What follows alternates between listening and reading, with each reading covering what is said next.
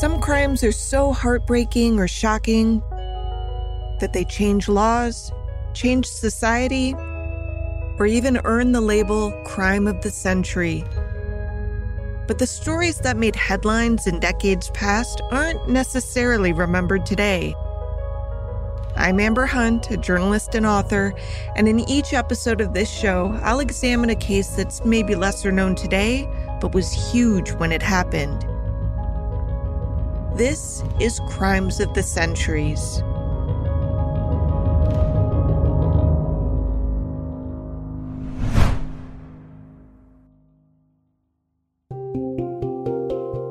The spree that started in the 1990s began with fairly petty crimes.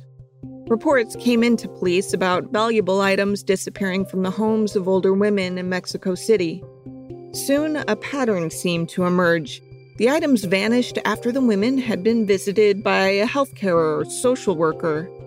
Soon, police pieced together a description of the culprit a stocky woman with supposedly masculine features who was always polite enough at the door that her victims never thought twice about letting her inside. But then came the first murder. 64 year old Maria de la Luz Gonzalez opened the door to her apartment and, oblivious to any danger, let a stranger walk inside. The next time someone entered her apartment, they found Maria's dead body. She'd been strangled.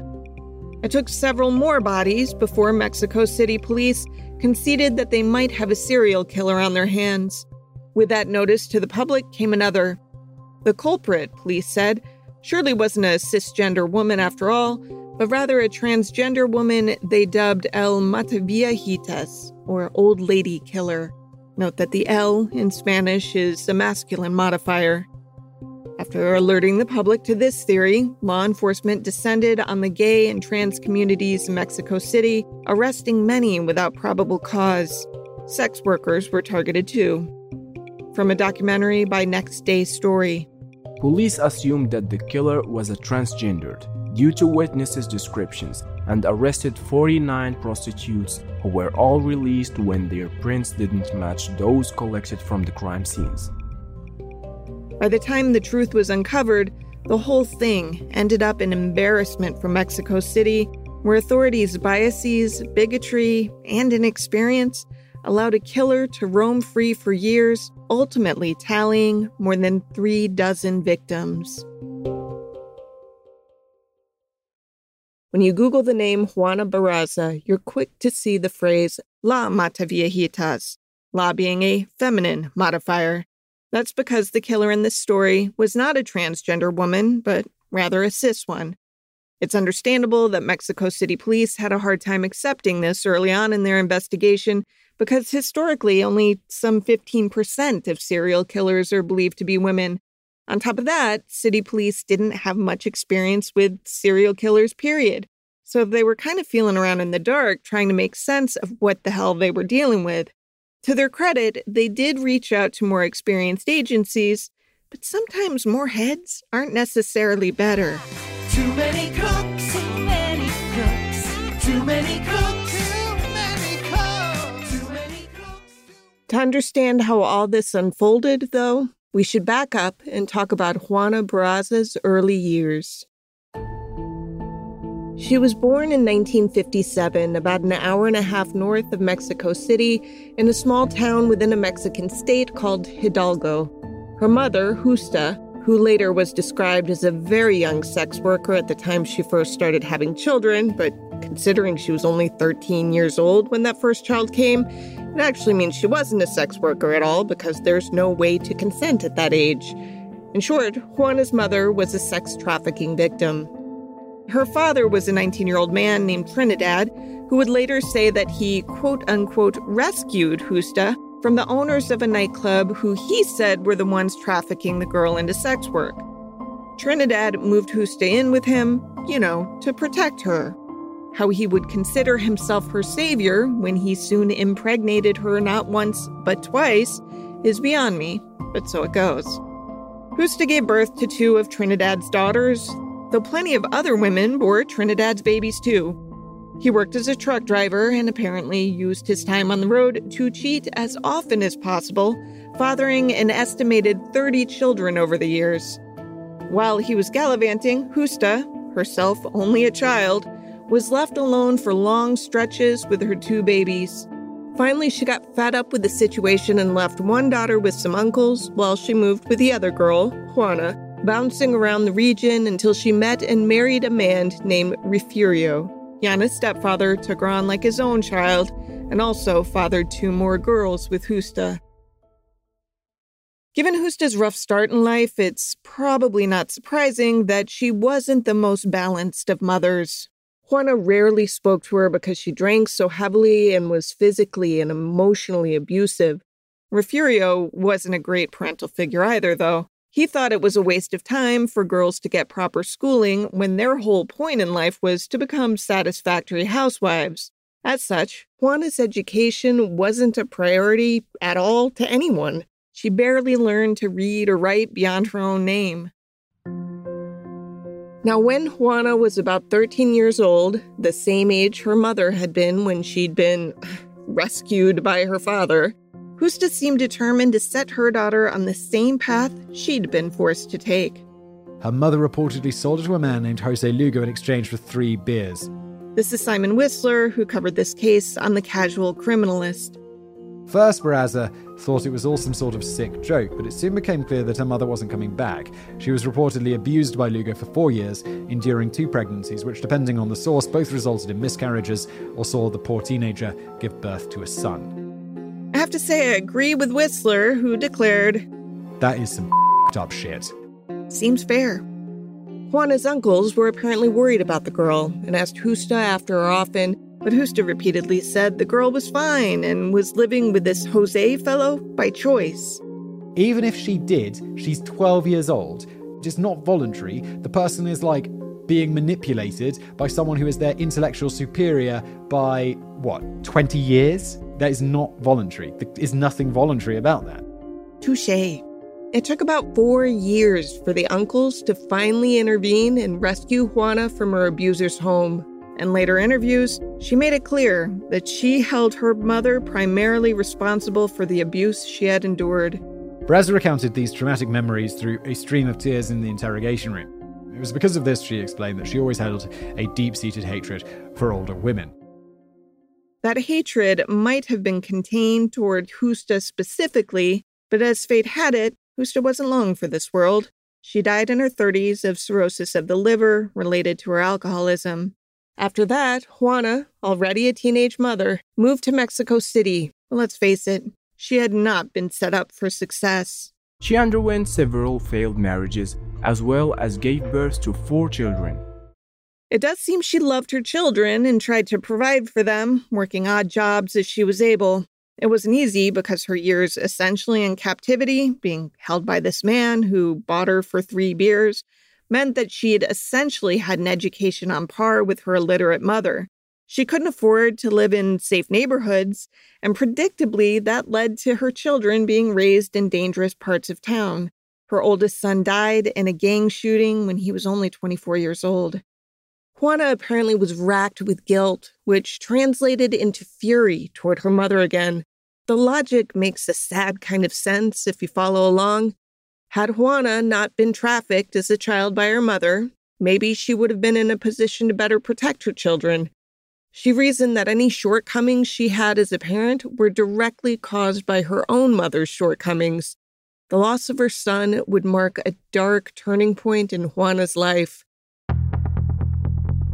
Now, Juana had worked a whole slew of jobs, domestic work and street vending among them, but that wasn't always enough to make ends meet.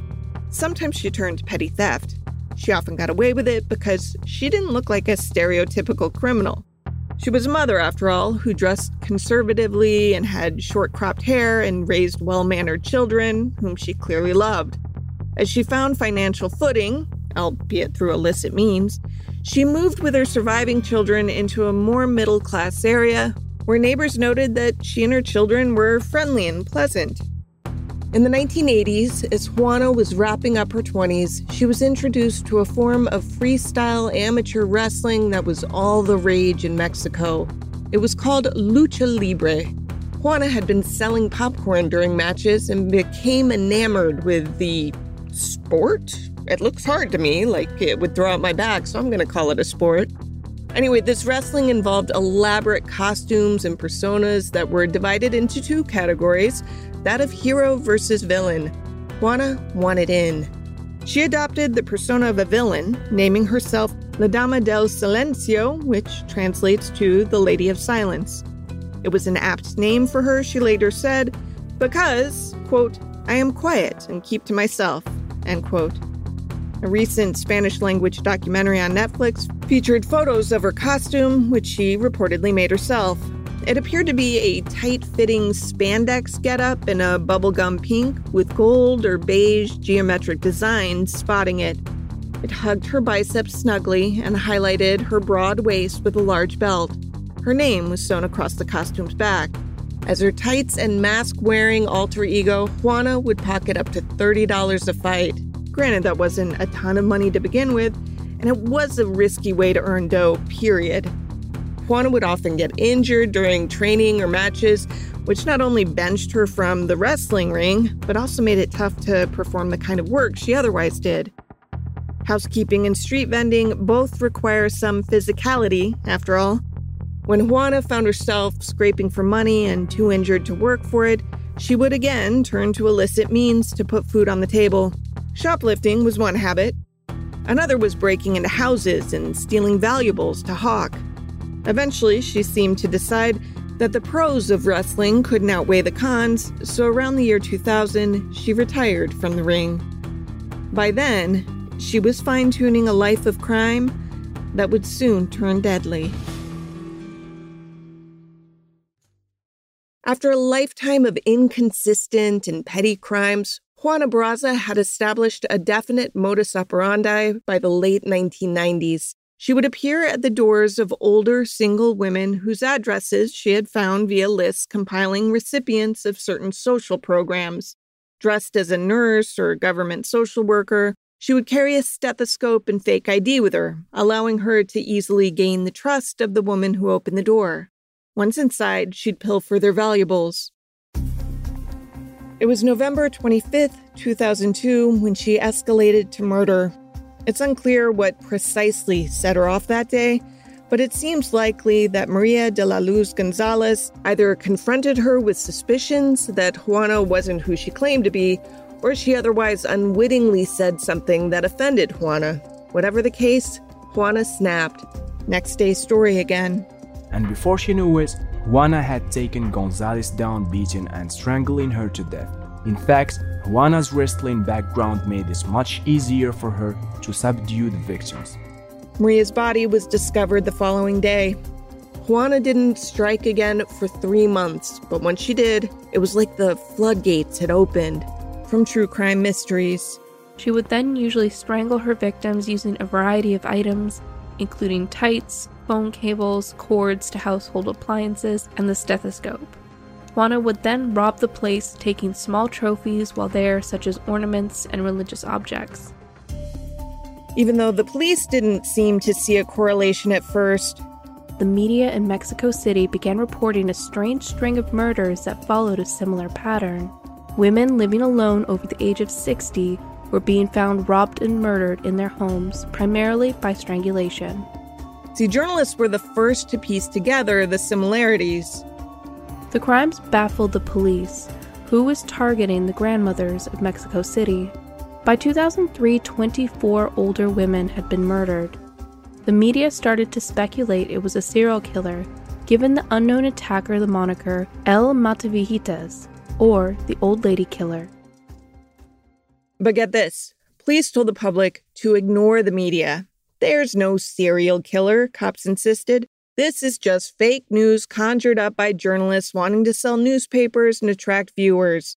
Because investigators set aside the idea that this might be the consistent work of a single killer, they investigated each case as its own thing and inevitably charged people who had motive and opportunity with some of the murders.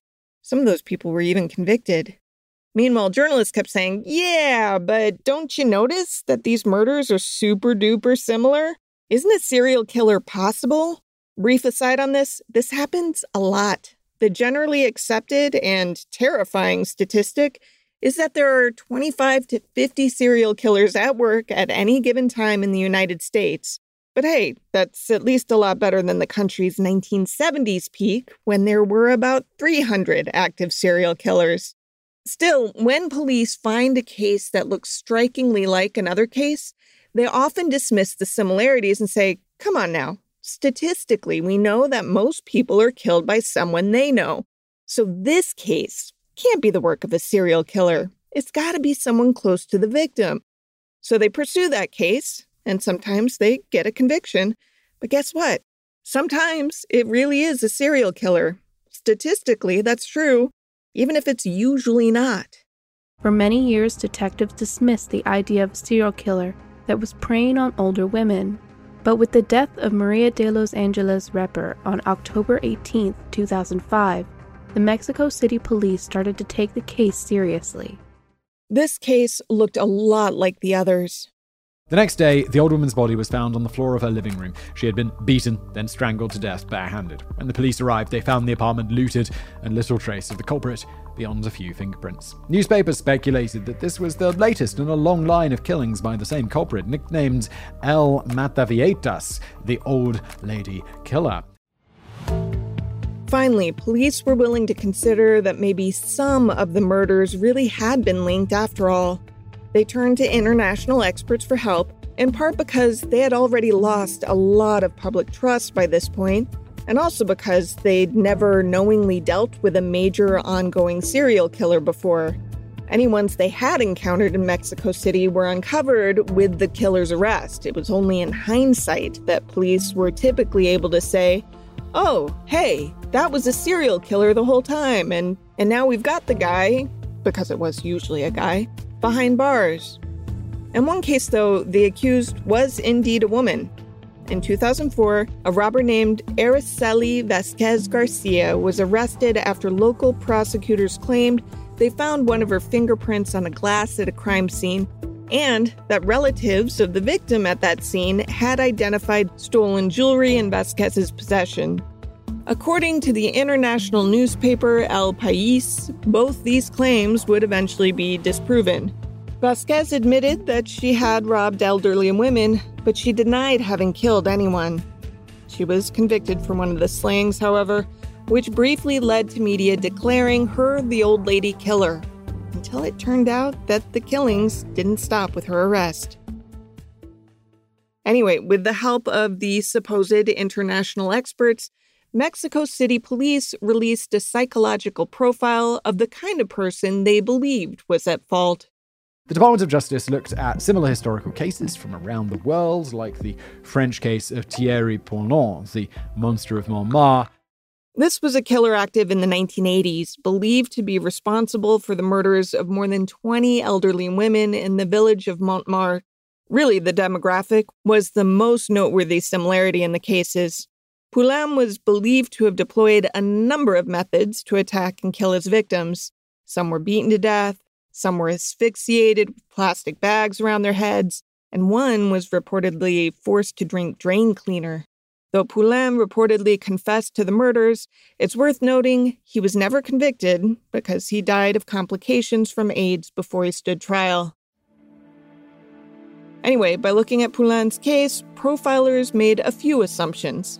For example, they determines their killer was a man with homosexual preferences, victim of childhood physical abuse, lived surrounded by women. He could have had a grandmother or lived with an elderly person, has resentment to that feminine figure, and possesses great intelligence.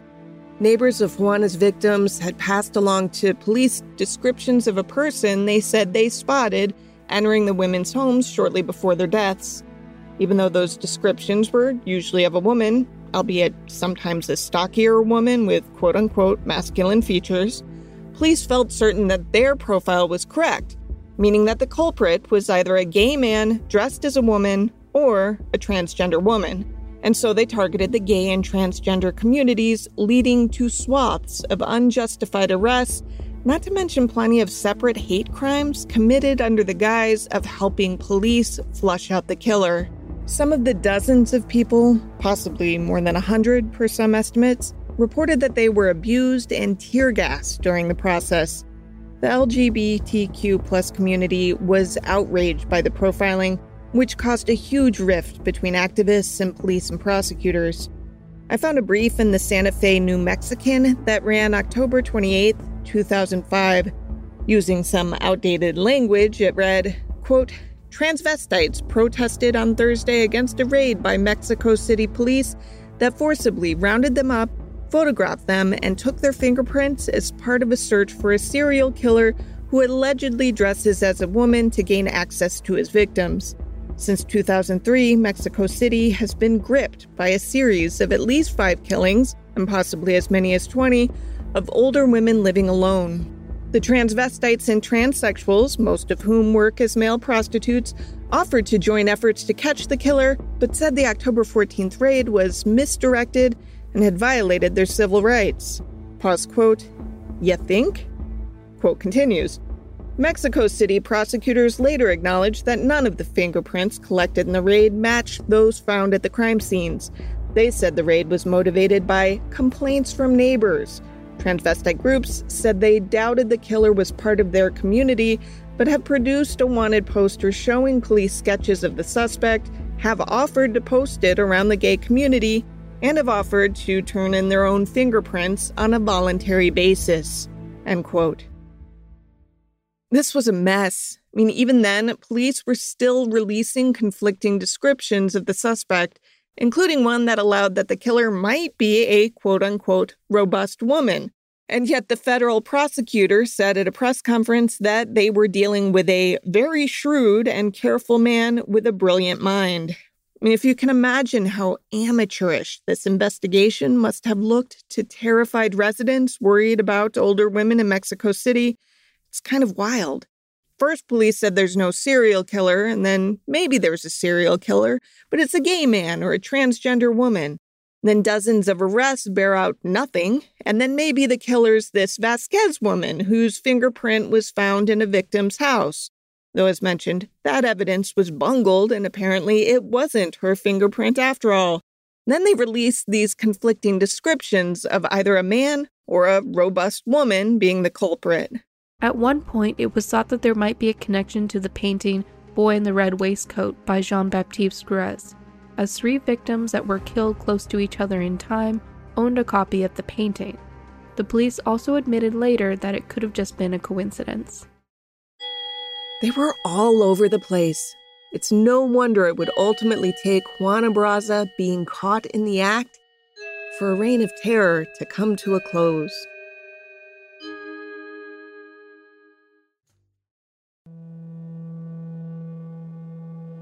On January 25, 2006, Jose Joel Lopez Gonzalez began his morning in typical fashion.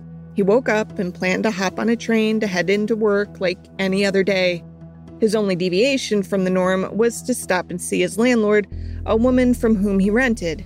Anna Maria Reyes Alfaro, an 82 year old woman who lived in the Moctezuma neighborhood.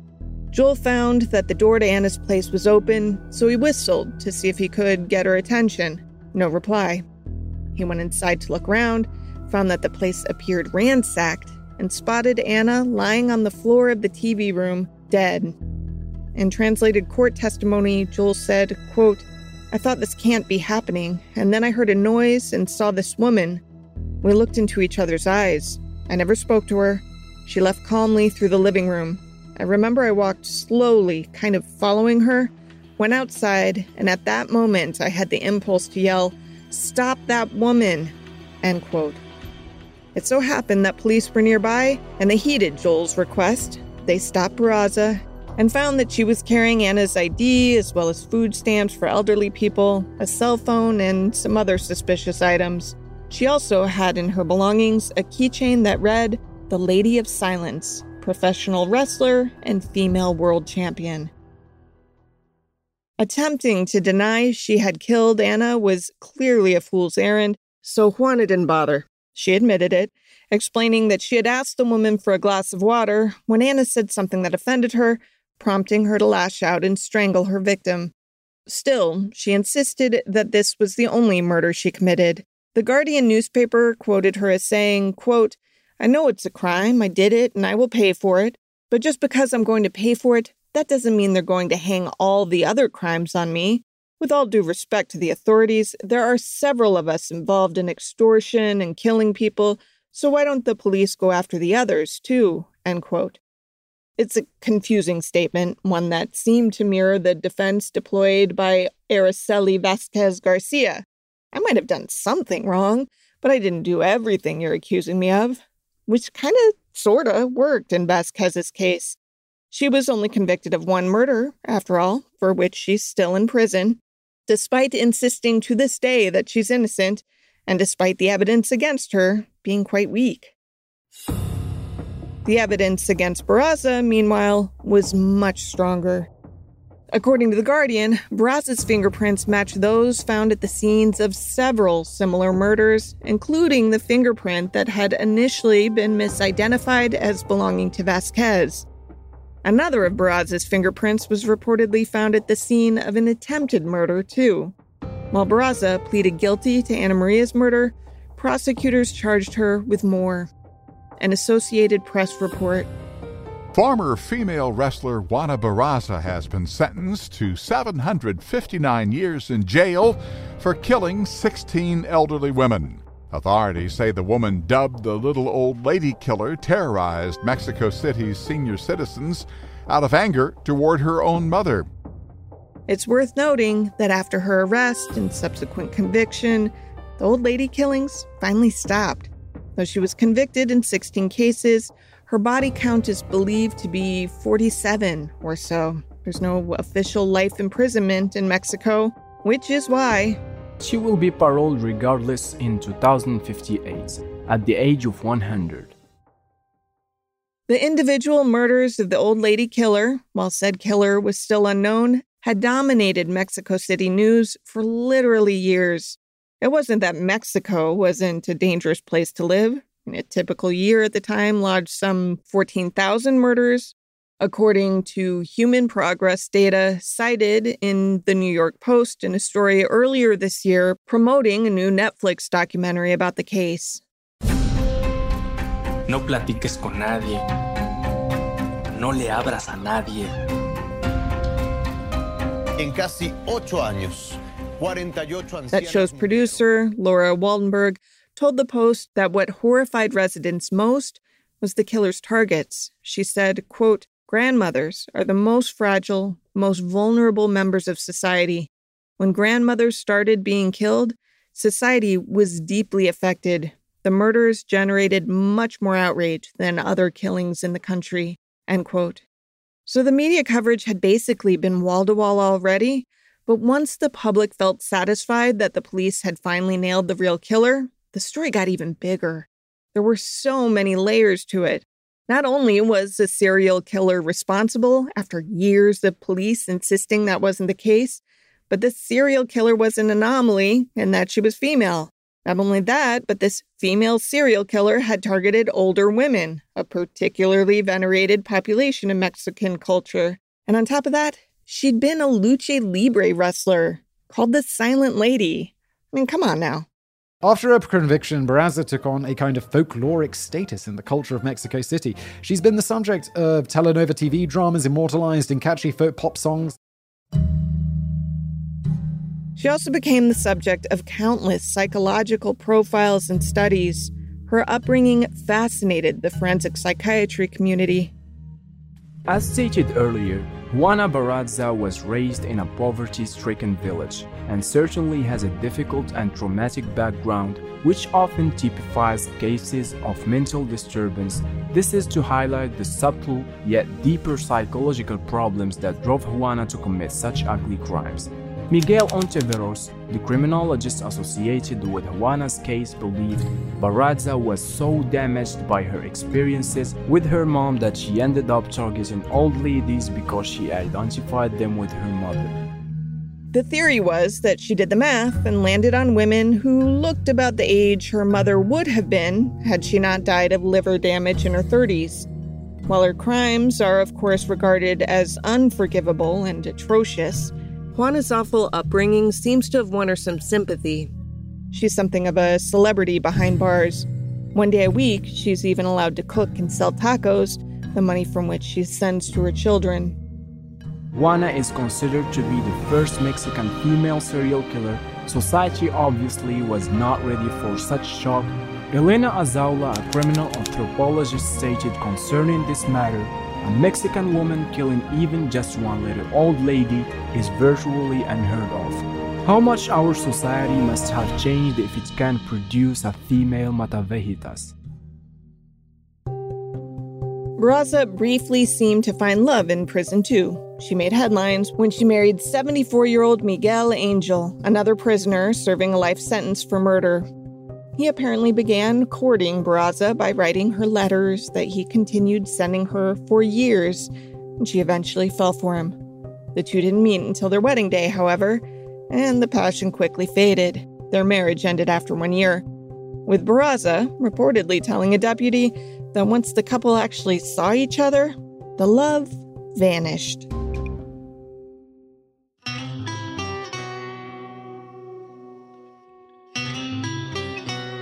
To research this story, I had help from Amanda Rossman, my partner over at Grab Bag Collab, where we delve into personality traits of murderers in a show called The Catalyst.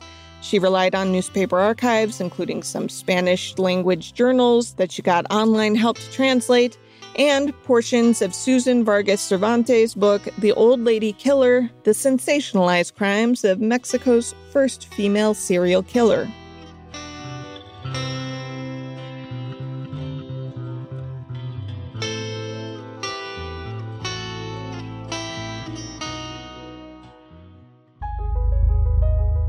Crimes of the Centuries is a production of the Obsessed Network. To learn more about its shows, go to obsessednetwork.com. This episode was written by me, Amber Hunt, and produced by Jennifer Swatek. Steve Tipton edited the script. Original music is by Bruce Hunt and Andrew Higley. Other music comes from Blue Dot Sessions and Universal Music Productions. If you like us, help us out by rating and reviewing us on Apple Podcasts. For more information or to recommend a case, go to centuriespod.com. On Instagram and Twitter, we're at centuriespod and check out our Crimes of the Centuries podcast Facebook page.